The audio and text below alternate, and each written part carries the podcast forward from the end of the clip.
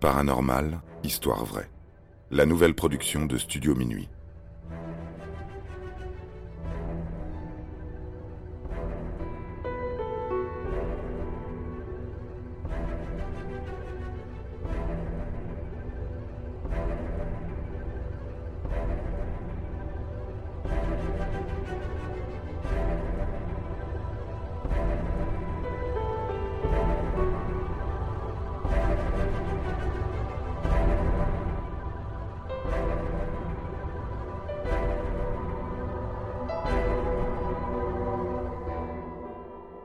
Poltergeist d'Amherst.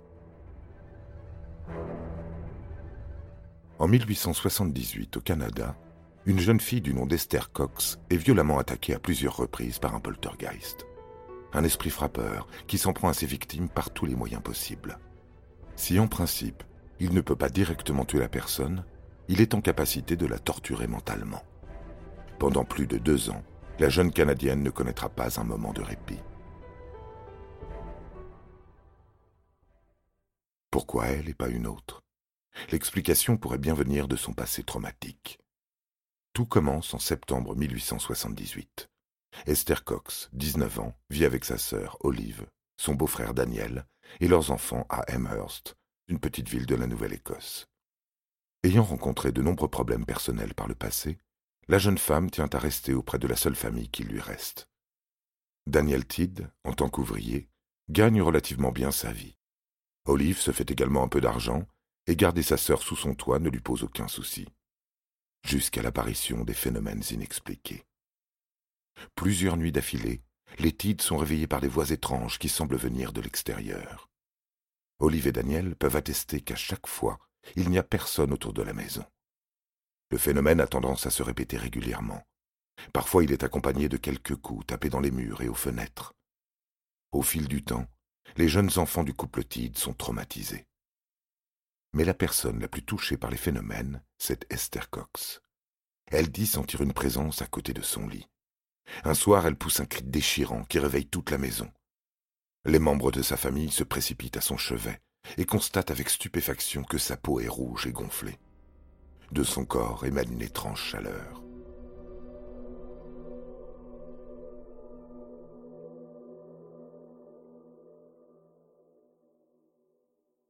Le premier réflexe de Daniel Tidd est de contacter le médecin de famille, le docteur Carrit. Le lendemain, ce dernier ausculte Esther. Il est incapable de poser le moindre diagnostic. Tout comme il ne parvient pas à expliquer les étranges phénomènes qui sont en train de se produire autour d'Esther. Il entend distinctement des grattements provenant du sol ainsi que du mur en plâtre. Au début, ces bruits ne semblent avoir aucun sens en particulier, mais peu de temps après, le docteur Carrit se rend compte du caractère paranormal et de l'étrange mal dont souffre sa patiente. Des lettres viennent de se former sur le mur. C'est un message qui tient en quelques mots. Esther Cox, vous êtes de à tuer. La traduction française est imprécise, et le sens du message s'est perdu au fil du temps. En résulte tout de même cette manifestation inexplicable qui poussera le docteur Carrit à revenir le soir suivant. Nouveau soir et nouvelles expériences hors du commun. De nouveaux bruits se font entendre. La jeune femme est également très agitée. Elle se tord sur son lit, ses mains arrachent les couvertures, ses yeux sont révulsés et d'étranges sons proviennent du fond de sa gorge.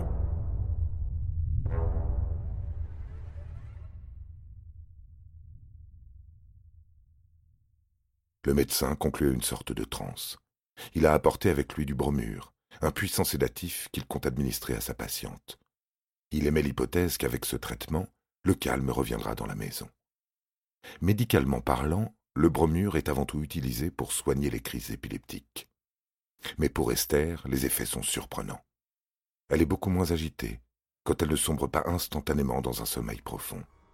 En revanche, les bruits autour d'elle redoublent d'intensité. Le médecin semble avoir irrité la force invisible qui s'est emparée des lieux.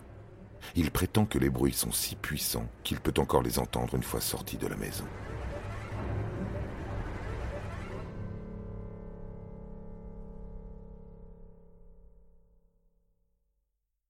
Le phénomène dure plusieurs semaines.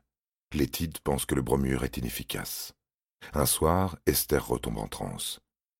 Durant sa crise, la jeune femme évoque un traumatisme qu'elle a refoulé pendant plusieurs années, et qui pourrait être à l'origine de ces phénomènes. Le coupable dans cette affaire serait un certain Bob McNeil. Daniel Tidd et William Cox, le père d'Esther et Olive, le connaissent puisqu'il a autrefois travaillé avec eux à l'usine à chaussures de la ville. C'était un jeune garçon d'apparence honnête, tellement honnête que les Tidd avaient accepté que ce dernier vienne à la maison un soir. À l'époque, Esther habitait déjà chez sa sœur. Encore mineure, c'était une jeune fille timide et pas vraiment intéressée par les garçons de son âge. Comme le voulaient les traditions de l'époque, il était d'usage de fréquenter dans la perspective d'un mariage futur, ce que ne souhaitait manifestement pas Esther. Un soir, Bob se montre insistant et l'emmène faire une promenade en calèche, avec la promesse de la ramener à dix heures du soir. Alors que la calèche s'éloigne de la maison des Tidd, Bob McNeil tourmente la jeune fille. Il se moque de sa réticence à vouloir sortir avec des garçons. Arrivé à l'orée d'un bois, il lui fait des avances plus que suggestives. La jeune Esther se rebelle. Le jeune homme la fait descendre de force du véhicule et la menace de son pistolet. Il lui déclare que si elle accepte de coucher avec lui, tout se passera bien, mais qu'elle mourra si elle refuse. La jeune fille ne devra son salut qu'à un couple venant dans leur direction. Bob range son arme et ramène la jeune fille chez elle. Durant la soirée, il a beaucoup plu. Pour punir la jeune fille, son agresseur refuse de remonter le capot de la calèche. Esther Cox, trempée et terrorisée, regagne sa chambre honteuse. Elle garde cet épisode enfoui en elle. Par chance, elle ne reverra jamais Bob McNeil. Son beau-frère et son père non plus d'ailleurs, puisqu'il ne s'est plus jamais présenté au travail.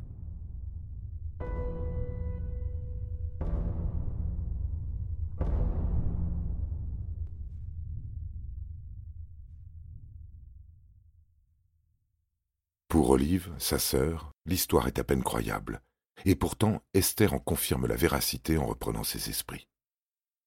Les proches d'Esther pensent qu'un changement d'environnement lui fera du bien. Cette maison, cette forêt, que l'on peut apercevoir depuis la fenêtre, ne font qu'entretenir son traumatisme. Son beau-frère connaît des personnes de l'usine qui accepteraient de l'héberger quelque temps, aussi longtemps qu'il sera nécessaire pour qu'elle guérisse de sa profonde blessure. Esther accepte, en sachant bien qu'un simple éloignement ne suffira pas. En effet, au courant du mois de janvier 1879, la famille qui l'a accueillie déclare qu'elle ne peut plus supporter Esther et son fantôme plus longtemps. Dès qu'elle s'est installée, les manifestations ont repris. Cette nouvelle maison hantée par un esprit frappeur attire de nombreux curieux dans la région.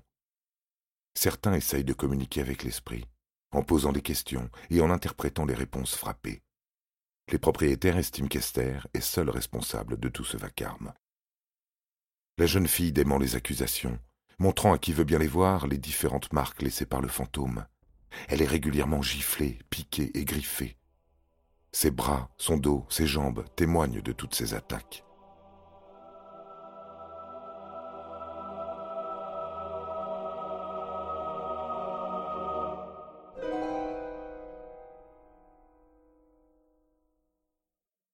Après avoir été mise à la porte de cette famille d'accueil, Esther est conduite à Saint John, une institution qui mène des expériences sur des patients psychologiquement atteints. Les personnes qui la reçoivent identifient clairement la présence de plusieurs esprits. Ils parviennent même à donner des noms. Il y a un certain Bob Nickel, dont le nom ressemble étrangement à celui de son agresseur, Peter Cox, un membre éloigné de la famille d'Esther, et une certaine Maggie Fisher. On ne sait pas grand-chose de ces fantômes, hormis le métier de Bob Nickel.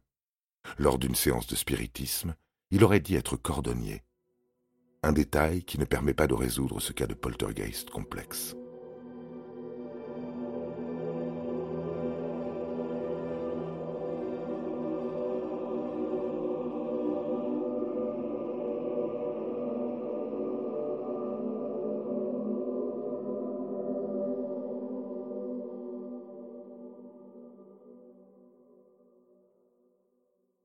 La jeune fille est autorisée à se reposer dans une petite ferme paisible, non loin d'Amherst, tenue par les Van Hamburgs.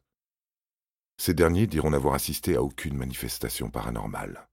Esther Cox serait-elle définitivement guérie?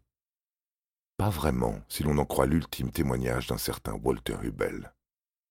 Il s'agit d'un acteur de théâtre très célèbre dans la région. Il a entendu parler de ces phénomènes, et puisqu'il s'intéresse au paranormal, il décide de louer une chambre chez les Tidd durant l'été 1879. Tous les éléments cités précédemment sont en réalité tirés des propres confessions de Hubel, ainsi que des témoignages qu'il a recueillis, puis compilés dans son journal personnel. L'homme a passé plusieurs semaines chez la famille d'Esther. Il dit avoir vu des couverts volés, des petits objets surgir de nulle part, et même des petits incendies se déclencher sans explication. Il écrira qu'un soir, la jeune Esther s'est fait violemment attaquer par l'esprit. Des épingles et des aiguilles sont apparues dans les airs avant d'être propulsées dans sa direction.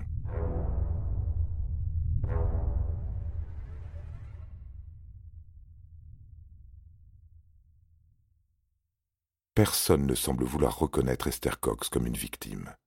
Pire, elle est condamnée par la justice à un mois de prison ferme pour avoir volontairement déclenché un mystérieux incendie. Un jour, après avoir subi une violente attaque, elle s'était désespérément réfugiée dans l'église du village, puis dans une grange qui aurait soudainement pris feu. Une bonne partie de la population est persuadée qu'Esther est malade. D'autres défendent sa cause, mais faute de preuves, L'idée qu'un ou plusieurs poltergeists entraient la jeune fille est simplement rejetée. Fait étrange, les phénomènes semblent avoir diminué après son séjour en prison, pour disparaître complètement le jour de son mariage. Esther Cox a trouvé le bonheur dans les bras d'un honnête homme et peut définitivement tirer un trait sur son traumatisme.